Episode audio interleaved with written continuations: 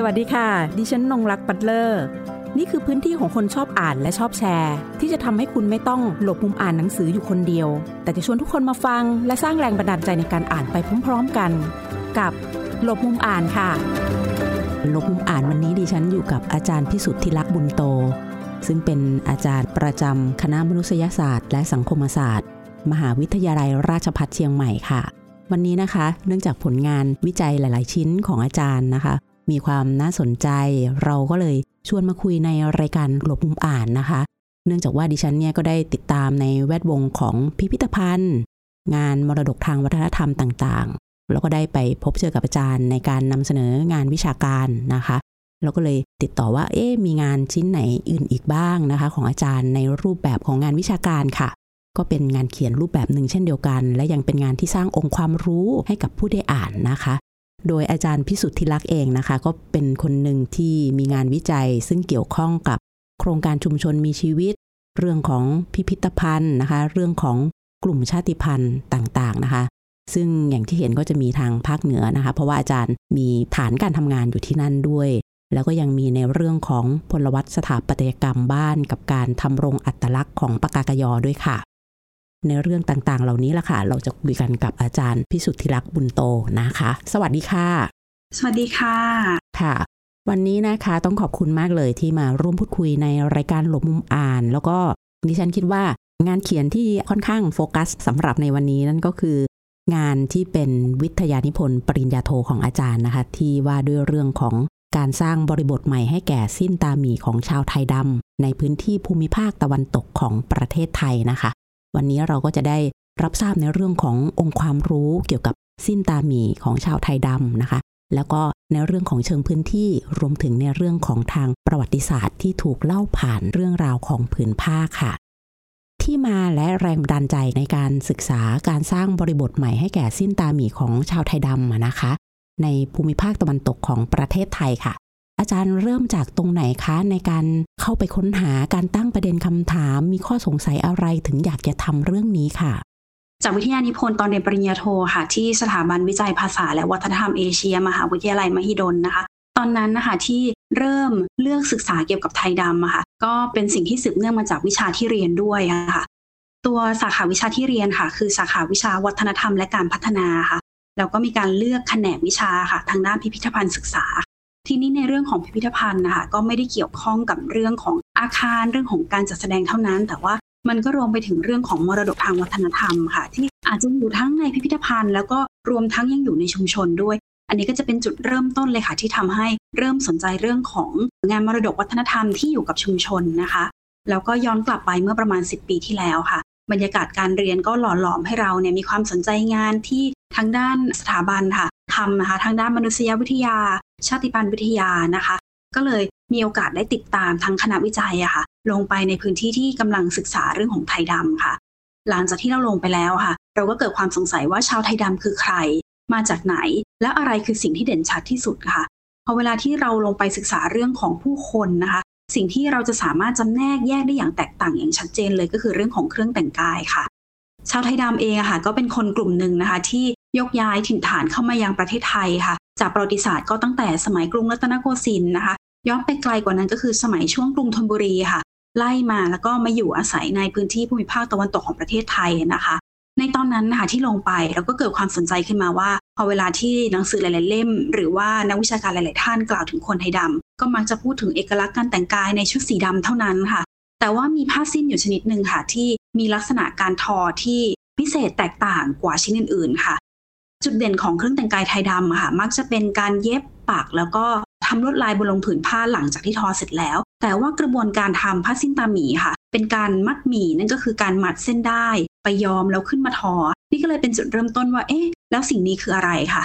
ปรากฏว่าในชุมชนบอกว่า สิ่งนี้ยังเป็นสิ่งที่ถกเถียงกันอยู่เลยว่า มันเคยหายไปจากในชุมชนระยะหนึ่งนะ แล้วตอนนี้กำลังกลับมารื้อฟื้นเพื่อใช้ในชุมชน อันนี้ก็เป็นจุดเริ่มต้นแล้วก็ที่มานะคะ ยาวไปถึงวัตถุประสงค์นิดนึงค่ะ สิ่งที่สนใจศึกษาในตอนนั้นค่ะ เราสนใจศึกษาว่าผ้าสิ้นตามีเนี่ยมีความสัมพันธ์กับชุมชนในฐานะการเป็นมรดกทางวัฒนธรรมของชุมชนอย่างไร แล้วในตอนนั้นนะคะมันมีกระบวนการรื้อฟื้นกลับมาได้อย่างไรค่ะ ค่ะ อันนี้ก็คือที่มาเลยนะคะ อาจารย์ได้เล่าย้อนให้พวกเราได้ฟังนะคะ เริ่มต้นจากว่าชาวไทยดำคือใคร แล้วก็ไปสู่ในเรื่องของเอกลักษณ์ของการแต่งกายของชาวไทยดำนะคะ แล้วก็ยังไปสู่ ในเรื่องว่าเอ้ยทำไมต้องสนใจเรื่องนี้ จนไปถึงการที่จะต้องนำมารื้อฟื้นนะคะ เพื่อจะมองในมุมมองอื่น ๆ ต่อไปในเชิงของพื้นที่ อย่างที่ในงานวิจัยชิ้นนี้นะคะ งานวิทยานิพนธ์เล่มนี้ ได้ระบุถึงสนามการวิจัยนั้นก็คือเป็นกลุ่มชาติพันธุ์ไทยดำนะคะ ในจังหวัดนครปฐมราชบุรีแล้วก็เพชรบุรีนะ อันนี้คือทางฝั่งของภาคตะวันตกของประเทศไทยนะคะ อันนี้ค่ะอาจารย์คะในการลงพื้นที่ทำวิจัยเนี่ย ประสบปัญหาอะไรไหม อย่างเช่นตอนที่เราลงไปในพื้นที่แล้วมีสนามวิจัยแล้วเนี่ย ตัวผู้ให้ข้อมูลเนี่ยมีเพียงพอที่จะให้เราเก็บข้อมูลได้อย่างสมบูรณ์ที่สุดไหม ค่ะ ข้อจำกัดแรกเลยน่าจะเป็นเรื่องของภาษาค่ะ เพราะว่าชาวไทยดำที่ให้ข้อมูลนะคะ ก็จะมีคนที่ทั้งถนัดการพูดภาษาไทยกลางหรือว่าไทยมาตรฐานนะคะ แล้วก็กลุ่มคนที่พูดภาษาไทยดำเป็นหลัก ซึ่งโดยส่วนตัวแล้วอะค่ะ เราเป็นคนที่ไม่สามารถพูดภาษาไทยดำได้ อันนี้ก็จะเป็นปัญหาอย่างแรกเลยค่ะ ส่วนที่2ค่ะถามว่าเป็นข้อจำกัดไหมเรื่องของการสัมภาษณ์คน คิดว่าไม่น่าจะเป็นข้อจำกัดเท่าไหร่เพราะว่าวิธีการที่เราใช้ก็คือเราเริ่มจากการถามผู้รู้ท่านที่ 1 แล้วค่อยๆ snowball ค่ะคือการถามตอบไปยังผู้รู้ท่านถัดไปค่ะ แล้วก็น่าจะเป็นจุดแข่งที่ทางสถาบันวิจัยภาษาและวัฒนธรรมเอเชียค่ะ มีเครือข่ายกับชาวไทยดำอยู่แล้ว เพราะฉะนั้นค่ะการทำงานเราก็ได้รับโอกาสอย่างดีเลยจากพี่ๆเพื่อนๆนักวิจัยค่ะ ที่ให้ข้อมูลเราแล้วก็ให้เครือข่ายเราทำให้การทำงานเป็นไปได้อย่างราบรื่นนะคะ การทำงานนี้น่าจะสนุกนะคะ ส่วนหนึ่งนั่นก็คือสนุกกับตัวเรื่องที่เราจะทำอยู่แล้ว อันที่ 1 อันที่ 2 คนที่เราจะต้องไปเก็บข้อมูลกับเขามาด้วยนั่นก็เช่นเดียวกัน ซึ่งคาดว่าน่าจะเป็นคนที่ค่อนข้างจะสูงวัยนิดนึงนะคะ เป็นอย่างนั้นหรือเปล่าคะอาจารย์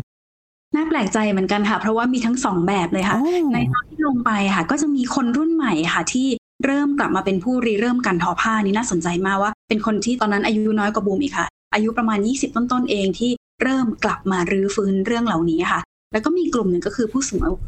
อีกกลุ่มหนึ่งก็คือผู้สูงอายุนี่แหละค่ะ ที่เป็นคนรื้อฟื้นมาก่อนหน้านี้ แล้วก็สืบทอดการทอต่อมาค่ะ ค่ะ เรียกได้ว่ามีผู้สูงอายุนะคะ เป็นต้นทางนะคะ ให้กับคนอีกรุ่น ซึ่งเป็นคนรุ่นใหม่ ที่เข้าไปสืบสารแล้วก็มีการสร้างสารรค์ด้วยวิธีการใหม่ ๆ ด้วย ในตัวกลุ่มของคนรุ่นใหม่เองค่ะ ก็ยังคงอัตลักษณ์ของชาวไทยดำในการทำผ้าด้วยเช่นเดียวกันหรือเปล่าคะใช่ค่ะ ก็ ผ้าของชาวไทยดำค่ะ นอกจากจะอยู่ในชีวิตประจำวันแล้วค่ะ อีกหนึ่งส่วนก็คือยังคงปรากฏการใช้ในพิธีกรรมค่ะ เพราะฉะนั้นค่ะสิ่งเหล่านี้ก็ถูกสืบทอดมาอย่างรุ่นต่อรุ่น ก็เป็นปัจจัยหนึ่งที่ทำให้ผ้ายังคงอยู่ในวิถีชีวิต แล้วก็ยังเป็นสิ่งจำเป็นต่อชุมชนด้วยค่ะ ค่ะทำให้กำลังคิดไปต่ออีกเลยนะคะ ตอนนี้เนี่ยว่าตัวทฤษฎีหรือว่าแนวคิดที่ใช้ในการเข้าไปวิเคราะห์ เรื่องราวของผ้าของชาวไทยดำนะคะ อาจารย์ได้แจ้งมาว่าเป็นแนวคิดหลักก็คือการหวยหาอดีตนะคะ การนำแนวคิดนี้มาใช้อะค่ะ มันเป็นประโยชน์ในการที่จะต่อยอดองค์ความรู้หรือว่าภูมิปัญญาของชาวไทยดำในมิติใดได้บ้างคะในตอนที่เลือกเรื่องของแนวคิดมาทำวิจัยนะคะ จริง ๆ แล้วมีหลายอย่างมากเลยที่พยายามศึกษาค้นคว้านะคะ อย่างเช่นเรื่องของการหอยหาอดีตอย่างที่ได้กล่าวไปนะคะ ซึ่งก็เป็นเรื่องของการจินตนาการถึงสิ่งที่สูญเสียไปแล้ว หรือว่าเป็นสิ่งที่ถูกนำมาใช้เพื่อดึง หรือเพื่อชูจุดเด่น เพื่อชูอัตลักษณ์ของตนเองกลับมาค่ะ อันนี้ใช่ตอนที่เลือกนำมาใช้นะคะ คิดว่าสามารถนำมาอธิบายปรากฏการณ์การรื้อฟื้นผ้าสิ้นตาหมีได้ เนื่องจากก็เป็นหนึ่งสิ่งที่หายไปในช่วงระยะเวลาหนึ่งของชุมชน แล้วก็มีการค่อยๆนะคะรื้อฟื้นกลับมาค่ะนี่คืออันแรกนะคะ อันถัดมาค่ะบุมมองว่ายังมีเรื่องของมรดกวัฒนธรรมนะคะซึ่งก็คือเรื่องของกระบวนการแล้วก็ผลผลิตนะคะจากสังคมที่สะท้อนผ่านวัตถุทางวัฒนธรรมนะคะทำให้เห็นความต่อเนื่องทางประวัติศาสตร์ หรือว่าอาจจะรวมถึงประสบการณ์ความจริงต่างๆนะคะ แล้วก็อีกอันนึงค่ะที่บุมมองย้อนไปถึงนะคะว่า เราจะทำความเข้าใจของชิ้นนั้นวัตถุชิ้นนั้นได้อย่างไร ถ้าเราไม่เข้าใจวิธีการสื่อความหมายค่ะบุมก็ไปหยิบเรื่องของสัญญาศาสตร์มาอธิบายด้วยเช่นกันค่ะ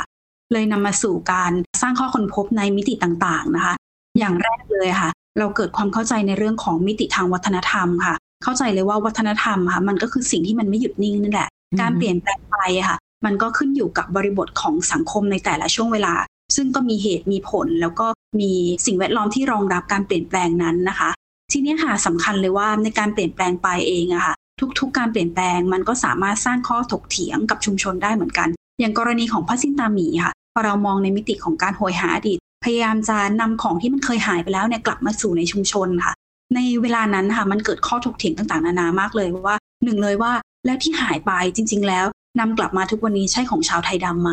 กับอันที่สองคือ นำกลับมาแล้วอะค่ะ คนส่วนใหญ่จะยอมรับได้ไหมในสิ่งที่กลับมา จากสิ่งที่หลาย ๆ คนอาจจะไม่ได้มีประสบการณ์ร่วมกับมันระยะหนึ่ง อันนี้คือมิติแรกเลยค่ะ ที่มองเห็นนะคะ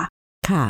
นี่คือการศึกษานะคะ สิ่งของซึ่งเป็นวัตถุทางวัฒนธรรมนะคะ แล้วก็เป็นมรดกด้วย ตอนที่อาจารย์บอกว่ามันมีช่วงหนึ่งค่ะ ที่ผ้าสิ้นตามีหายไป มันเกิดสุญญากาศอะไรเกิดขึ้นคะตอนนั้น ในตอนนั้นค่ะจริง ๆ แล้วค่ะบูมเองเริ่มสนใจจากการที่มีกลุ่มนักสะสมอะค่ะเก็บผ้าชิ้นนี้นะคะ เก็บผ้ารูปแบบนี้ไว้ แล้วก็มีการเผยแพร่ข้อมูลนะคะ ในช่องทางต่างๆ ทั้งในกลุ่มนักสะสมด้วยกัน ทั้งคนในชุมชนรับทราบ แล้วก็ทั้งช่องทางออนไลน์ค่ะทำให้เราเริ่มสนใจว่าผ้าชิ้นนี้มีที่มาที่ไปอย่างไรค่ะ ในเวลานั้นนะคะชุมชนเองก็เกิดข้อถกเถียงว่าหลาย ๆ คนในช่วงอายุอะค่ะไม่เคยเห็นผ้าชิ้นนี้มาก่อนเลยทำให้เกิดความเคลือบแคลงใจมากเลยว่า มีที่มาอย่างไรเป็นมาอย่างไรนะคะ แต่ปรากฏค่ะว่าหลังจากนั้นหลังจากที่ข้อมูลค่ะ ถูกกระจายไปยังพื้นที่ต่างๆค่ะ คนในชุมชนหลายคนที่เกิดทันหรือว่าเคยได้ยินเรื่องเล่าเหล่านี้ค่ะ ก็เริ่มให้ข้อมูลที่เพิ่มมากขึ้น ช่วยกันสร้างองค์ความรู้ค่ะว่า สิ่งนี้เคยมีอยู่ในชุมชนจริง ๆ นะ แล้วก็นำมาสู่การพยายามผลิตซ้ำนะคะ นั่นคือการเริ่มทอขึ้นใหม่นะคะ โดยการเรียนรู้วิธีการมัดหมี่ ซึ่งก็เป็นเทคนิคการทอผ้าที่เป็นวัฒนธรรมร่วมของคนในพื้นที่เอเชียอยู่แล้วนะคะ แล้วก็ค่อยๆนำกลับมานะคะ ทั้งการใช้การสะสม แล้วก็การจำหน่ายในชุมชนค่ะ ในช่วงสุญญากาศค่ะ สิ่งที่มันเกิดขึ้นมุมว่านะคะ น่าจะเป็นอย่างแรกเลยก็คือเรื่องของพอขาดหายไปแล้วค่ะ มีการนำผ้าชนิดอื่นเนี่ยเข้ามาใช้ทดแทน ก็คือในชุมชนค่ะอย่างเช่น กรณีที่ในกลุ่มชาติพันธุ์ไทยดำค่ะ มีการทำพิธีกรรมของกลุ่มเองค่ะ บางบทกล่าวที่อาจจะต้องกล่าวถึงผ้าสิ้นตามีก็มีการนำผ้าชนิดอื่นเข้ามาทดแทนค่ะมุมมองว่าช่วงสุญญากาศค่ะ วิถีชีวิตของคนก็ยังคงดำเนินไปได้ด้วยการปรับเปลี่ยน แล้วก็าวัตถุทางวัฒนธรรมชิ้นอื่นค่ะเข้ามาทดแทนในสิ่งที่มันอาจจะขาดหายไปในบางช่วงค่ะ ค่ะ เรียกได้ว่านะคะ งานวิทยานิพนธ์เล่มนี้นะคะ ก็มีส่วนนะคะเข้าไปช่วยในการสร้างองค์ความรู้ เป็นการผลิตซ้ำนะคะมรดกทางวัฒนธรรม ที่ยังไม่ได้เก็บรวบรวมเอาไว้อะมาเก็บรวบรวมเอาไว้ ในฐานงานที่เป็นข้อมูลทางด้านวิชาการค่ะอาจารย์บูมคะการศึกษาสิ่งของนะคะแล้วก็พวกเข้าของในเชิงวัฒนธรรมเนี่ยค่ะ ที่เรียกว่า material culture ใช่ไหมคะ โดยอาจารย์เองเนี่ยก็ให้ความสนใจแหละในเรื่องนี้ด้วย เราได้ยกตัวอย่างในเรื่องของผ้าสิ้นตาหมี เนื่องจากว่าตัวสิ่งของสิ่งนี้นะคะ ได้ปรากฏขึ้นในวิทยานิพนธ์ของอาจารย์นะคะ แต่ในเชิงของ material culture ค่ะ ในมิติอื่นๆนะคะ อาจจะเป็นสิ่งของอย่างอื่นด้วย ที่ไม่ใช่แค่ผ้าสิ้นตาหมีอย่างเดียว มีอีกเยอะแยะมากมายเนี่ยค่ะ สิ่งของเหล่านี้ค่ะ ที่เป็นในเชิงวัฒนธรรมเนี่ยค่ะ มันจะทำให้เราเนี่ยไปค้นพบอะไรอีกได้บ้างค่ะ ที่มันเชื่อมโยงกัน เพื่อที่จะได้ร่วมกันในการสืบสารหรือว่าอนุรักษ์ อย่างแรกเลยค่ะบูมคิดว่านะคะ นอกจากในมิติของเรื่องวัฒนธรรมอย่างที่ได้กล่าวไปแล้วค่ะ อีกอย่างคือด้วยกรณีเฉพาะเลยอย่างพระสินตามีเองค่ะ ก็เป็นจิ๊กซอว์ทางประวัติศาสตร์อย่างหนึ่งที่ทำให้เราเนี่ยค่ะสามารถเชื่อมต่อเรื่องของอดีตกับปัจจุบันได้นะคะ แม้ว่าในตอนทำวิทยานิพนธ์นะคะ ข้อมูลส่วนมากจะมาจากประวัติศาสตร์บอกเล่า แต่ว่า มันก็มาจากทั้งข้อเท็จจริง จากการรับรู้จากเรื่องเล่า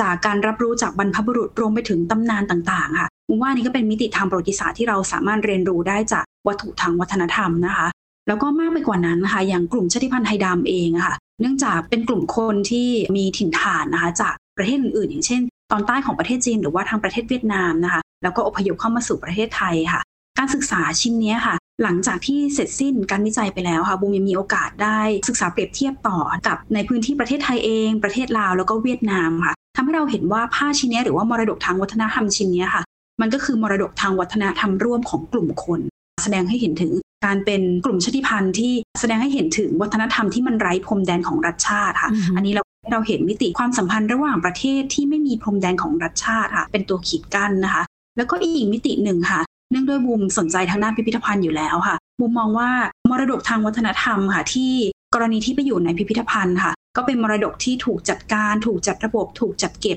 แล้วก็มีการตีความเพื่อสื่อความหมายนะคะ แต่ในมิติของวัตถุทางวัฒนธรรมที่อยู่กับชุมชนนะคะ มันมีความลื่นไหลมันพร้อมที่จะปรับตัวเปลี่ยนแปลงไปกับอืมสภาพแวดล้อมกับสิ่งที่ชุมชนยังหยิบไปใช้จริงอะบูมมองว่าในมิติต่างๆ เหล่านี้ค่ะ วัตถุทางวัฒนธรรมสามารถอธิบายได้หมดเลย แล้วก็อย่างในเรื่องของพิพิธภัณฑ์ค่ะ พอเวลาที่วัตถุหรือว่ามรดกทางวัฒนธรรมไปอยู่ในพิพิธภัณฑ์แล้วค่ะ มันก็จะถูกปรับเปลี่ยนสถานะอีกเหมือนกันจากการที่เป็นวัตถุที่ถูกใช้งานกลายไปเป็นวัตถุจัดแสดงหรือว่าวัตถุสะสม มุมมองว่าสิ่งเหล่านี้เป็นสิ่งที่สัมพันธ์กันหมดเลยค่ะค่ะ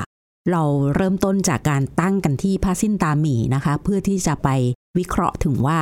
ในความเป็น material culture ของผ้าสิ้นตาหมีค่ะ ได้เชื่อมโยงไปถึง material culture ของสิ่งของอื่นๆ ในมิติใดบ้างนะคะ อาจารย์ได้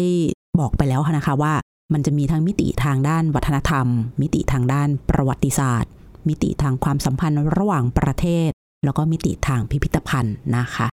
ในการส่งต่อค่ะ จากคนอีกรุ่นสู่รุ่นอย่างที่เกริ่นไปแล้วเมื่อสักครู่ตอนช่วงต้นๆว่าเออก็จะมีคนรุ่นใหม่ด้วย ตอนแรกดิฉันก็เข้าใจว่าอาจจะมีแต่คนซึ่งเป็น คนรุ่นปู่ย่าตายาย หรือว่ารุ่นคุณแม่หรือว่ารุ่นป้านะคะ แต่ณตอนนี้ค่ะอาจจะด้วยกระแสหลาย ๆ อย่างในการที่คนรุ่นใหม่นะคะ กลับเข้าไปในพื้นที่แล้วก็ร่วมกันสร้างสรรค์ แล้วก็อนุรักษ์มรดกทางวัฒนธรรม ภูมิปัญญาของบรรพบุรุษเอาไว้ค่ะเขาเรียนรู้ร่วมกันอย่างไรบ้างคะ ระหว่างสองฝั่งนี้ผู้ที่เป็นต้นทางแล้วก็ผู้ที่จะเข้าไปสืบสาร อย่างที่ได้เกริ่นไปแล้วนะคะ ว่าจริง ๆ วิทยานิพนธ์เล่มนี้ค่ะ เสร็จสิ้นไปประมาณเกือบเกือบสิปีแล้ว แต่ว่าในช่วงที่ทำค่ะบูมเองก็ใช้เวลาอยู่กับสนามวิจัยประมาณ 2 ปีนะคะ ในระหว่างที่อยู่ในสนามเองค่ะ ก็เกิดกระบวนการเปลี่ยนแปลง แล้วก็เกิดการถกเถียงการตั้งคำถามนะคะ แล้วก็การพยายามหาวิธีการรื้อฟื้นที่เหมาะสมที่สุดนะคะ ถามว่าปัจจุบันมีการสืบทอดอย่างไรบ้างค่ะถ้าในช่วงช่วงระยะแรกเลยในช่วงที่ศึกษาประมาณปี 2555 เป็นต้นมานะคะ เราก็พบว่า อย่างแรกมีการผลิตขึ้นใหม่ค่ะ ก็มีการผลิตขึ้นใหม่นะคะ จากในพื้นที่ราชบุรี แล้วก็จังหวัดสุพรรณบุรีนะคะ ในกลุ่มของราชบุรีค่ะ จะเป็นกลุ่มของผู้สูงอายุนะคะ ส่วนในฝั่งของจังหวัดสุพรรณบุรี จะเป็นกลุ่มของคนรุ่นใหม่ค่ะมุมมองว่าเนื่องด้วยเป็นกลุ่มชาติพันธุ์เดียวกันเขามีเครือข่ายภายในกลุ่มอยู่แล้วค่ะ การเรียนรู้การถ่ายทอดค่ะ มันถูกถ่ายทอดซึ่งกันและกันนะคะ ระหว่างคนทอด้วยกันทั้งรุ่นใหม่แล้วก็รุ่นเก่า แล้วก็ประการสำคัญเลยคือหลักฐานในอดีตค่ะนั่นก็คือสิ่งที่อาจจะอยู่ทั้งในพิพิธภัณฑ์เองนะคะหรือว่าอยู่ในกลุ่มนักสะสมค่ะ ก็ถูกนำมาเป็นต้นแบบให้ทุกคนนะคะได้เรียนรู้ร่วมกันนะคะ แล้วก็สิ่งที่สำคัญที่ทำให้ผ้าซินตามีเนี่ยกลับมาเป็นที่รู้จักกับคนทั่วไปผมว่าเป็นเรื่องของการใช้งานมากกว่าค่ะ จากการที่มันเคยเป็นแค่วัตถุสะสมในช่วงเวลาหนึ่ง เริ่มกลับมามีการทอค่ะ แล้วท้ายที่สุดค่ะก็เริ่มมีการนำมาใช้งานค่ะ ทั้งในบริบทของพิธีกรรมต่างๆนะคะ รวมไปถึงงานประจำปีค่ะ อย่างกลุ่มชาติพันธุ์ไทยดำเองค่ะ จะมีงานประจำปีที่ชื่อว่างานอินกรฟอนแคนนะคะก็จะเป็นงานที่มีการหมุนเวียนนะคะ การมาร่วมงานจากชาวไทยดำต่างหมู่บ้านต่างพื้นที่นะคะ แล้วก็จัดหมุนเวียนกันไปในช่วงประมาณเดือนเมษายนของทุกปีนี่แหละค่ะเป็นโอกาสสำคัญที่ผ้านะคะ ก็ได้รับการกลับมาปรากฏต่อสายตาทุกคนนะคะ ก็ถือว่าเป็นการเผยแพร่ แล้วก็การส่งต่อในรูปแบบหนึ่งนะคะ แล้วก็นอกจากนี้ค่ะบุมมองว่าสื่อสังคมออนไลน์มีบทบาทมาก ๆเลยนะคะ ในการเผยแพร่ข้อมูลในการแลกเปลี่ยนข้อมูล แล้วก็อย่างที่บอกไปว่าเรื่องของการถกเถียงการตั้งคำถามค่ะ อันนี้ก็เป็นสิ่งสำคัญมากเลยที่ทำให้ชาวไทยดำเอง หรือว่านักสะสมนะคะ ทั้งกลุ่มคนในชุมชน แล้วก็คนภายนอกค่ะ ได้แลกเปลี่ยนข้อมูลเนี่ยค่ะบุมมองว่าทั้งหมดเนี่ยคือวิธีการสืบทอดทั้งหมดเลยค่ะ ก็เราได้เห็นนะคะ วิธีการสืบทอด ซึ่งเป็นต้องเรียกว่าระบบนิเวศของการสืบทอดมรดกทางภูมิปัญญา แล้วก็วัฒนธรรมนะคะ เกี่ยวกับผ้าสิ้นตาหมีที่อาจารย์ได้นำเสนอไป เราก็คงจะรู้สึกว่าอะเราพูดถึงเรื่องของพิพิธภัณฑ์กันมาแล้วด้วยส่วนหนึ่ง คนที่อยากจะไปชมผ้าสิ้นตาหมีในลักษณะว่าเขาไม่ได้มีเวลานะจะต้องไปลงสนามวิจัยแบบอาจารย์ใช่ไหมคะ เราสามารถจะไปชมได้ตามพิพิธภัณฑ์ทั่วไปเนี่ยมีที่ไหนที่อาจารย์ อยากจะแนะนำว่าอะไปตรงนี้แหละ ตรงแน่นอนได้เห็นงานผ้าสิ้นตาหมีแน่นอนค่ะ ที่แรกเลยนะคะที่ถ้าเกิดว่ามีเวลาน้อยอยากจะแนะนำให้ไปนะคะ นั่นก็คือพิพิธภัณฑ์ปานถนอมนะคะ ของอาจารย์ถนอมคงยิ้มละไมค่ะ อยู่ที่อำเภอเขาย้อยจังหวัดเพชรบุรีนะคะ ก็เป็นอีกแห่งหนึ่งที่เล่าเรื่องราวของคนไทยดำนี่แหละค่ะ แล้วก็จัดเก็บจัดแสดงวัตถุเข้าของต่างๆนะคะ ที่ได้รับการสะสมจากอาจารย์ถนอมเอง แล้วก็จากปราชญ์ชาวไทยดำหลาย ๆ ท่านนะคะ ที่มอบให้กับพิพิธภัณฑ์นะคะ นอกจากนี้ค่ะในกระบวนการทอเองถ้าอยากจะไปดูกระบวนการนะคะ ก็ยังมีที่ศูนย์วัฒนธรรมบ้านหัวเขาจีนค่ะ ที่อำเภอปากท่อจังหวัดราชบุรีค่ะ แล้วก็ที่อำเภอบ้านดอนจังหวัดสุพรรณบุรีนะคะ แต่บูมไม่แน่ใจเหมือนกันว่าตอนนี้นะคะ มีพื้นที่อื่นๆที่ทอเพิ่มมากขึ้นหรือเปล่า แต่ว่าในช่วงเวลาที่ทำวิทยานิพนธ์ค่ะสองที่นี้ก็จะเป็นสองที่หลักที่มีการทอผ้าสิ้นตาหมีนะคะ แล้วก็นอกจากนี้อยากจะแถมให้อีกสักนิดหนึ่งก็ได้ค่ะว่า อย่างในกลุ่มชาติพันธุ์ไทยดำที่อยู่ในประเทศไทยเองค่ะ เฉพาะงานเล่มนี้บุมศึกษาเฉพาะพื้นที่ภูมิภาคตะวันตกของประเทศไทยนะคะ ก็จะมีบริบทของผ้าสิ้นตาหมีในรูปแบบหนึ่ง แต่ว่าถ้าเป็นกลุ่มไทยดำค่ะที่อยู่ในพื้นที่อำเภอเชียงคานจังหวัดเลย ก็จะมีผ้าในลักษณะที่คล้ายคลึงกันเหมือนกัน แต่ว่าก็จะเรียกชื่อที่แตกต่างออกไป ก็คือผ้าสิ้นนางหารนะคะก็ก็จะมีเรื่องราวเรื่องเล่าที่แตกต่างออกไปบ้าง แล้วก็มีความสัมพันธ์ที่เกี่ยวข้องกับหน้ากับแม่น้ำนะคะ ซึ่งเป็นสิ่งที่หล่อเลี้ยงผู้คนนะคะ อยู่บริเวณนั้นด้วยนะคะ ก็อาจจะแตกต่างกันออกไป แล้วก็ สามารถไปเยี่ยมชมได้ที่นั่นเหมือนกันค่ะ ค่ะนะคะสำหรับใครที่สนใจนะคะ อยากจะไปดูผืนผ้านะคะ มรดกทางภูมิปัญญานะคะ ของชาวไทยดำก็ไปตามที่อาจารย์ได้ปักหมุดเอาไว้ให้ได้เลยนะคะ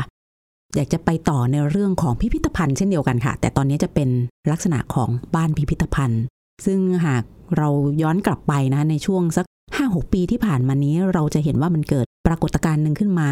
ที่เราได้เห็นนั่นก็คือ การเติบโตขึ้นค่ะของบ้านพิพิธภัณฑ์ หรือว่าเฮาส์มิวเซียมนะคะ ซึ่งมีให้เราได้เลือกหลากหลายมากเลย ผ่านการเล่าเรื่องที่มีความสร้างสรรค์ของแต่ละครอบครัวค่ะ เป็นการเปิดพื้นที่นะคะ ให้เราได้เข้าไปเรียนรู้ประวัติศาสตร์ของพื้นที่เอง ประวัติศาสตร์ของตัวบุคคล ซึ่งบางคนเป็นสามัญชนคนธรรมดานะคะ ที่ทำให้เราได้เห็นว่าทุกคนต่างเป็นจิ๊กซอของบริบทประวัติศาสตร์ที่มัน เป็นขนาดมหึมาของประเทศหรือว่าของโลกค่ะ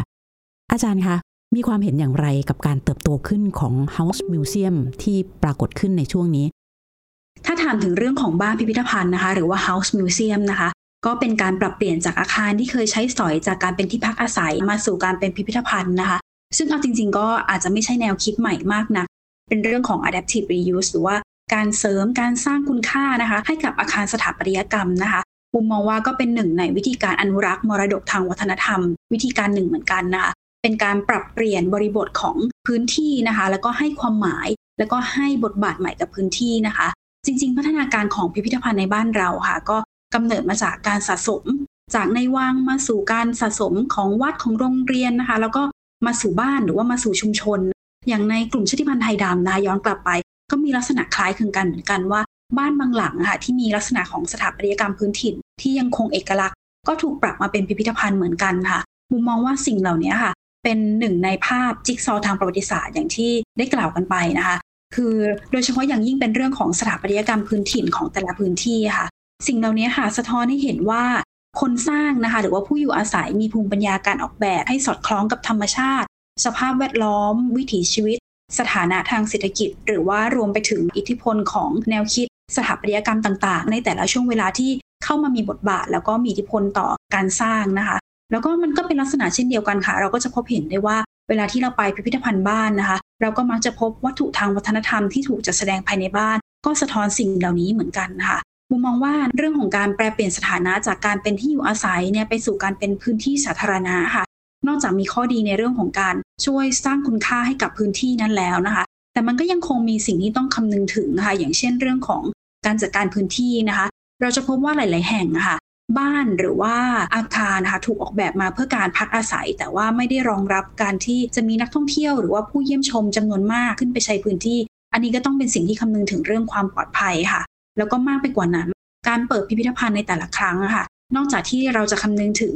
ความรู้นะคะ สิ่งที่เราจะมอบให้กับคนเข้าชมแล้วค่ะ ในเรื่องของการซ่อมบำรุงหลังจากนั้น หลังจากการเปิดเป็นสาธารณะแล้วก็เป็นสิ่งที่จะต้องให้ความสำคัญเหมือนกัน แล้วก็รวมไปถึงการสื่อความหมายนะคะว่าเราต้องการจะบอกสารอะไรกับผู้เข้าชมนะคะค่ะนะคะ อันนี้ก็คือความเห็นของอาจารย์นะคะ ต่อการเติบโตขึ้นของบ้านพิพิธภัณฑ์ หรือว่า House Museum นะคะ ตอนนี้นี่แทบจะทุกจังหวัดนะคะ มีเรื่องเล่าเหล่านี้ปรากฏให้พวกเราได้เข้าไปศึกษา แล้วก็ได้ความรู้กับตรงนี้ด้วยนะคะ เมื่อสักครู่เราก็พูดถึงเรื่องของบ้านพิพิธภัณฑ์กันไปแล้วนะคะ ทีนี้ค่ะเรามาดูกันว่า งานในด้านมรดกทางวัฒนธรรมในปัจจุบันค่ะ อาจารย์เห็นว่ามันมีกระแสตอบรับเป็นอย่างไรบ้างคะในเชิงของภาพรวม เพราะว่าในความเป็นวัฒนธรรมเนี่ยมันมีความหลากหลายในหลายมิติค่ะ ก่อนหน้านี้ค่ะพอเราพูดถึงมรดกค่ะ คนส่วนใหญ่ก็มักจะนึกถึงแต่เรื่องของมรดกโลกที่จะต้องนำไปสู่การขึ้นทะเบียนของยูเนสโกเท่านั้นนะ อย่างเช่นในรูปแบบของมรดกทางธรรมชาติทางวัฒนธรรม หรือว่า มรดกแบบผสมนะคะ ที่เราสนใจเฉพาะเรื่องของสถานที่แหล่งหรือว่าอนุสรณ์สถานเท่านั้นน่ะนะคะ แต่ว่าในช่วงประมาณปี 2550 เป็นต้นมาค่ะกระแสเรื่องมรดกทางวัฒนธรรมที่จับต้องไม่ได้ แล้วก็มรดกทางวัฒนธรรมที่จับต้องได้เนี่ยก็เริ่มเป็นสิ่งที่พูดถึงในทั่วโลกเลย แล้วก็รวมถึงไทยเองค่ะ ในช่วงแรกๆเองค่ะ คนไทยเองก็ยังมีความเข้าใจที่สับสนเกี่ยวกับสิ่งเหล่านี้ค่ะว่า ถ้าเกิดเรามีการขึ้นทะเบียนสิ่งเหล่านี้เป็นมรดกของชาตินะคะ มันจะนำไปสู่การแช่แข็งทางวัฒนธรรมไหมทำให้เราไม่สามารถปรับเปลี่ยนหรือว่าใช้นะคะมรดกทางวัฒนธรรมเหล่านั้นได้ไหมแล้วก็รวมไปถึงคำมรดกบางอย่าง พอเรามีการขึ้นทะเบียนเป็นมรดกของชาติค่ะ อาจจะเกิดข้อถกเถียงระหว่างชาติได้ อย่างเช่น กรณีที่เราขึ้นทะเบียนเรื่องของโขนนะคะ เป็นมรดกทางวัฒนธรรมของไทย ก็เกิดข้อถกเถียงกับประเทศเพื่อนบ้านนะคะ ซึ่งสิ่งเหล่านี้ค่ะบุมว่าเป็นกระบวนการที่ดีมากๆเลยที่พอมันมีการตั้งคำถามการถกเถียงนะคะ แม้ว่าตอนถกเถียงเนี่ยอาจจะเกิดข้อโต้แย้งจำนวนมากเกิดความไม่เข้าใจค่ะ แต่ในท้ายที่สุดค่ะ ความรู้ในหลักมิติเนี่ยจะช่วยให้เรามีความเข้าใจเรื่องนี้มากยิ่งขึ้นนะคะ แล้วก็จนมาถึงปัจจุบันค่ะ ปัจจุบันก็มีความเข้าใจในเรื่องเหล่านี้มากขึ้นนะคะ แล้วก็สิ่งที่สำคัญเลยค่ะที่คนที่ศึกษาทางด้านมรดกวัฒนธรรมนะคะ สนใจนั่นก็คือเรื่องของการให้คุณค่าและความหมายค่ะ ซึ่งสำคัญเลยว่ามรดกทางวัฒนธรรมค่ะควรจะมีประโยชน์ต่อทั้งการศึกษา การพัฒนาคุณภาพชีวิตของคนนะคะ แล้วก็อาจจะนำไปสู่การท่องเที่ยว แต่ว่าการท่องเที่ยวอาจจะไม่ใช่ประเด็นหลักนะคะ อาจจะเป็นผลพลอยได้หรือว่าเป็นสิ่งที่เสริมจากคุณค่าทางด้านการศึกษา แล้วก็การพัฒนาคุณภาพชีวิตของคนมากกว่าค่ะ ค่ะ วันนี้นะคะจากเรื่องของผ้าสิ้นตาหมีนะคะ ที่อาจารย์ทำงานวิจัยใน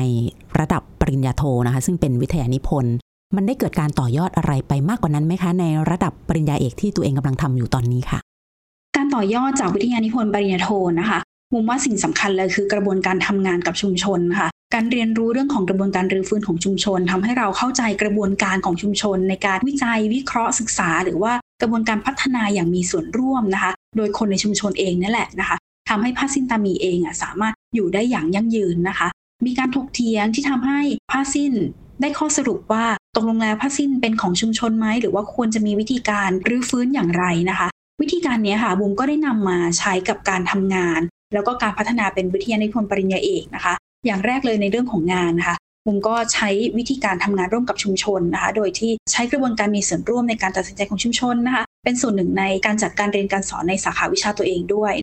ถัดมาค่ะ ในกระบวนการเรียนการสอน ซึ่งบุมเองมีนักศึกษาที่เป็นกลุ่มชาติพันธุ์จำนวนหนึ่งนะคะ การสร้างความเข้าใจ ความตระหนักรู้ในความแตกต่างหลากหลายของผู้คนนะคะเป็นสิ่งที่สำคัญมากๆนะคะ มุมก็ออกแบบกิจกรรมค่ะ ที่มีการเรียนรู้เพื่อสร้างความเข้าใจกับกลุ่มชาติพันธุ์ด้วยนะคะ แล้วก็นำมาสู่ความสนใจล่าสุดเลยค่ะ คือเรื่องของการท่องเที่ยวค่ะ ปัจจุบันบุมเองก็เรียนในสาขาการจัดการมรดกทางสถาปัตยกรรมกับการท่องเที่ยวนะคะ แล้วก็ทำวิทยานิพนธ์ค่ะ ที่เกี่ยวข้องกับความสนใจของตัวเองล้วนๆเลยนั่นก็คือเรื่องของงานชาติพันธุ์ งานมรดกวัฒนธรรม แล้วก็พิพิธภัณฑ์ แล้วก็บวกสุดท้ายด้วยการท่องเที่ยวค่ะซึ่งก็เป็นส่วนหนึ่งนะคะที่จะสามารถนำรายได้กลับมาสู่ชุมชนบุมมองว่า อันนี้แหละค่ะคือกระบวนการทำงานที่บุมได้จากการวิจัยตอนปริญญาโทนะคะ แล้วก็ไล่มาสู่การสนใจในการทำงานตอนปริญญาเอกค่ะ ค่ะ นี่ก็คือทั้งหมดนะคะ จากตั้งต้นที่ผ้าสิ้นตาหมีนะคะ ชาวไทยดำแล้วก็มาสู่ในเรื่องของงานทางด้านมรดกทางวัฒนธรรมค่ะ มาในเรื่องของสิ่งของที่มีคุณค่าเชิงวัฒนธรรม ที่เรียกว่าเป็น material culture นะคะ นอกจากนั้นก็ยังนำไปสู่การสร้างองค์ความรู้นะคะของกลุ่มชาติพันธุ์ หรือว่าองค์ความรู้ที่เป็นภูมิปัญญาของชุมชน ในรูปแบบของงานวิชาการงานวิจัยนะคะ และยังนำไปต่อยอดในการทำงานชิ้นต่อไปของอาจารย์ด้วยเช่นเดียวกันนะคะ วันนี้ค่ะ ทั้งหมดของผ้าสิ้นตาหมีนะคะ ดิฉันต้องเรียนว่าผ้าสิ้นตาหมีเหมือนเป็นตัวหลักหนึ่งนะคะทำให้เราเห็นสัญญลักษณ์ว่ายังมีสิ่งของในทางวัฒนธรรม แล้วก็มรดกทางวัฒนธรรมอะไรอีกบ้างนะคะ ที่จะนำเข้าไปต่อยอดนะคะ เพื่อไปศึกษาในมิติของวัฒนธรรม ประวัติศาสตร์ ชาติพันธุ์ ความสัมพันธ์ระหว่างประเทศ วิถีชีวิตความเป็นอยู่นะคะ แล้วก็นำไปสู่ในเรื่องของการท่องเที่ยว และการสร้างสรรค์ต่อยอดไปยังคนอีกรุ่นด้วยเช่นเดียวกันค่ะ วันนี้นะคะต้องขอขอบคุณค่ะ อาจารย์พิสุทธิลักษณ์บุญโต ที่มาร่วมพูดคุยในรายการหลบมุมอ่าน ขอบคุณที่ติดตามรับฟังค่ะ สวัสดีค่ะ หากมีหนังสือดีๆ ที่อยากมาแชร์กันมาบอกกับเราได้นะคะ แล้วกลับมาหลบมุมอ่านด้วยกันค่ะ